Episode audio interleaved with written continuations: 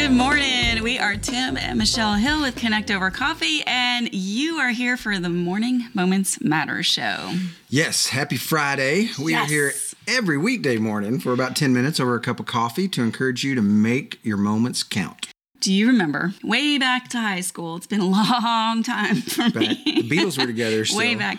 Did you have to do speeches in high school? Not as much, yeah, but a little in English class. We had to do I think we- Debates and stuff. we had to do a whole quarter like one whole quarter of one of the years of high school there was speech or at least that's how i remember it it may be that i have over exaggerated it in my mind because of how traumatic that it actually was i went so far as to fake being sick and missing school one time when i knew that i had to give a speech Your mother let that happen? she didn't know i faked it i was, You were I was a good sick Pulled faker A which good was sick faker?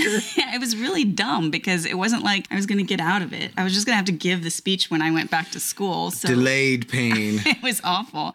I'm guessing that you didn't mind speech at all, that it didn't scare you that much because I know you have a story about your dad getting you up on stage as a high schooler. Yeah, and I think I think I mentioned it in the clubhouse room yesterday how dad always brought us into the adult conversations whether we liked it or not at family gatherings or whatever and he did that to me. He was getting installed as the president of the job service, National Job Service in Washington D.C. and the whole family was there and he pointed me uh, when before he made his talk.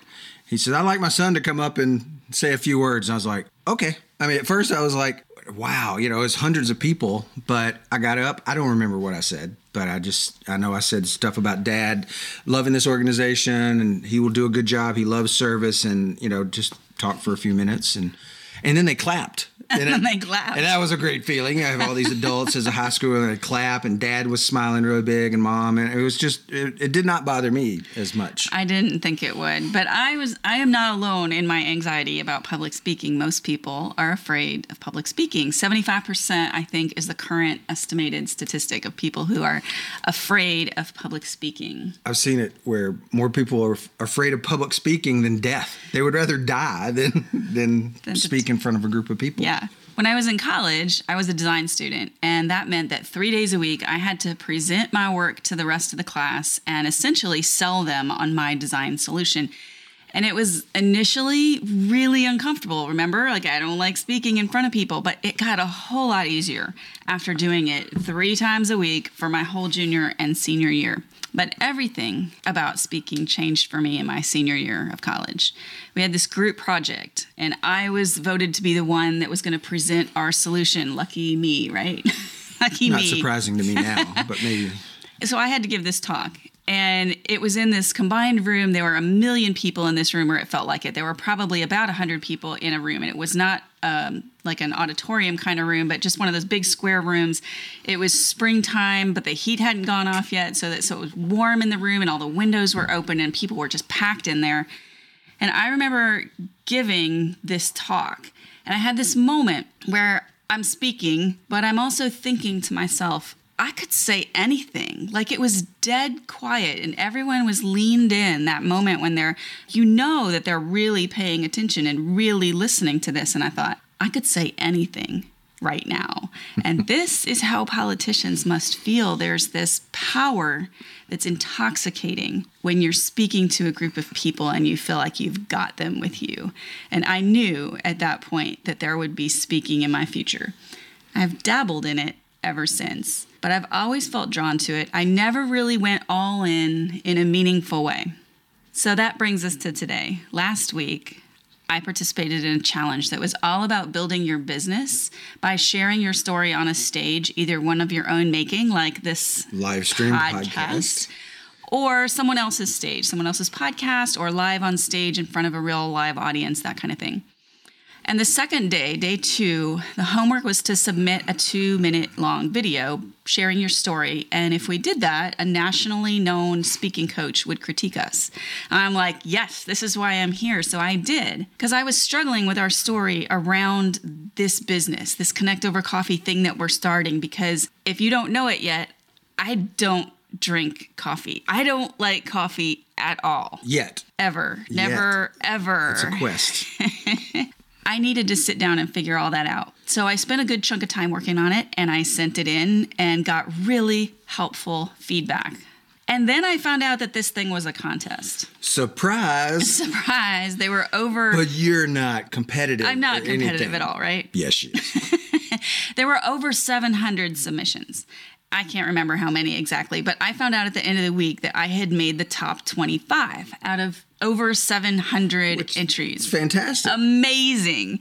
So, yesterday afternoon, I found out that I was in the top 10. And Boom I, goes the dynamite. And I needed to be camera ready at the end of a hours long Zoom broadcast when they were announcing the winners. I hadn't been nervous before that because I had no expectations. I wasn't trying to win. That's not why I was participating. Hmm. I had no belief that I was going to be anywhere near the top. But now I may have to be live in front of 900 people. And as they called each of the names when they started at 10 and went through four, and they didn't call my name, I honestly thought maybe I misunderstood. Maybe I wasn't I'm in, the, top 10. place. It's another Michelle It's a- Hill. yeah. And then they announced third place, and it wasn't me. And my insides felt like that last moment in the Miss America contest, you know, when the two last girls are on stage and they're hugging and giggling and crying all at the same time. and then they announced my name. I won second place, y'all. The girl who skipped school so she didn't have to speak just won second place in a speaking competition. I won an amazing business workshop that is the Yes. perfect thing for us right now in the stage that we are at that we never could have afforded otherwise. It was amazing I'm experience. so so proud of you. Yay, it was so awesome. it was it was awesome watching her as she said as she was churning. She was she kept looking at me like they didn't call my name yet. They didn't call my name yet. What's It going was on? awesome, and we celebrated. We had a good time. But other than your amazement and the celebration, why are you telling this story? What's going Why- on? Why? We said it yesterday. What's this have to do with coffee? well, we said it yesterday. Life is too short for bad coffee. Do not waste it because you are afraid. We are about to go into a month talking about being brave with our Morning Moments Matter box members.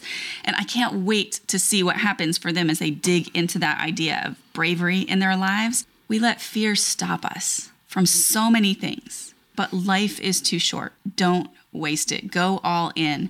If I had decided that I was just too uncomfortable to share my story in front of the 10,000 strangers that were in that challenge, we would have missed out on some amazing opportunities to come. I'm telling you, you can do far more than you think you can. George Addair said, Everything that you have ever wanted is sitting on the other side of fear. So we want you to go live your life to the fullest today. Yeah, there's a book called Feel the Fear and Do It Anyway. So, I mm-hmm. mean, it's just something you, uh, and you don't have to start with big things. So, today's to go cup takeaway is to do a small thing. A small thing that scares you. It doesn't need to be a big, audacious, hairy, scary thing. Yep. Just something on the edge of your comfort zone that makes you a little bit uncomfortable, just a little bit of fear. and let us know. Put it down in the comments here Yep. on Facebook or Instagram, or if you're a podcast listener, think about it and maybe come back to the Facebook page and let us know because we would love to see what happens and and then keep doing that little bit and it'll grow. It's like a muscle, then it won't be mm-hmm. as scary. Thanks for joining us today. We do look forward to this every day. We're here every weekday morning, so we won't be here Saturday and Sunday. Right, we have a couple of days off. A couple days off. We'll be back 7 a.m. on Monday. So make plans to join us now. Put it on your calendar. Until next Monday, remember that your best day starts this morning. Stay caffeinated, y'all.